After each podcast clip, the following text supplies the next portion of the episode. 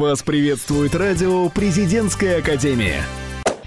Всем привет, с вами Илья Петрушин и Полина Андрюхина. И сегодня мы представим вашему вниманию новую рубрику. Называется она «Только путем инноваций». И здесь мы будем вам рассказывать о новых крутых разработках и интересных проектах. Сегодня мы поговорим о компании, которая в топе уже более 40 лет. Вы уже догадались, о чем пойдет речь? Конечно, о компании Apple. Осенняя презентация обычно является главной для Apple, так как там представляют новый iPhone. И сейчас мы подробнее поговорим о нововведениях Apple, чтобы вообще разобраться, стоит ли они своих денег. Вот, Илья, как ты относишься к играм на телефоне? Ну, я не геймер, конечно, но когда делать нечего, то почему бы не сыграть? Тогда новый Apple Arcade для тебя. Это игровой сервис по подписке. Здесь собраны более 100 новых захватывающих игр от самых прогрессивных разработчиков со всего мира. Слушай, а какой смысл вообще в этом изобретении? Нет, ну, это, конечно, загадка, потому что обычно все играют в телефон только в метро или по дороге на учебу, а вот продвинутым геймерам намного комфортнее играть в реальные онлайн-игры, которые уже занимают категорию киберспорта. Не, ну, Полин, я бы лучше сериал посмотрел на Apple TV за 200 рублей в месяц, и за эту сумму разработчики обещают нам много эксклюзивных сериалов и фильмов.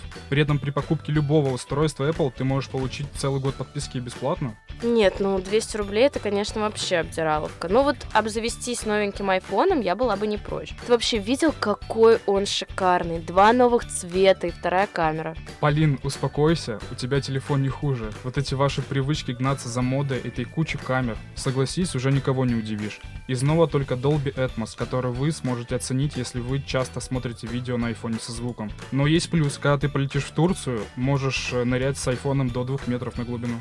Ой, Илья, ты вообще ничего не понимаешь. Вот отговорить меня можно только от нового iPad. А что с ним не так?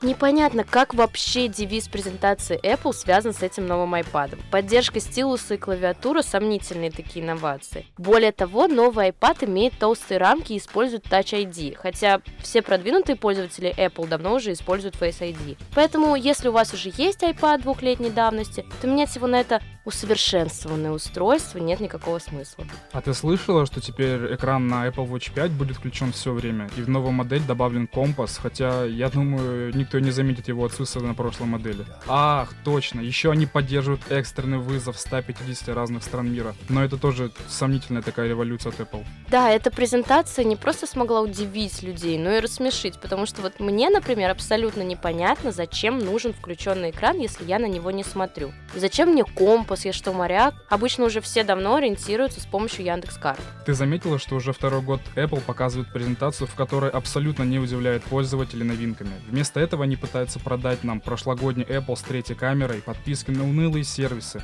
при этом не имея возможности снизить цены на свои девайсы. К сожалению, да, заметил. Но ничего, давай лучше пожелаем удачи компании. Мы же все еще ждем от них новых крутых разработок. А с вами были мы, Илья Петрушин и... Полина Андрюхина. До скорой встречи! Вы слушаете радио «Президентская академия». Нас слушают те, кого будет слушать страна.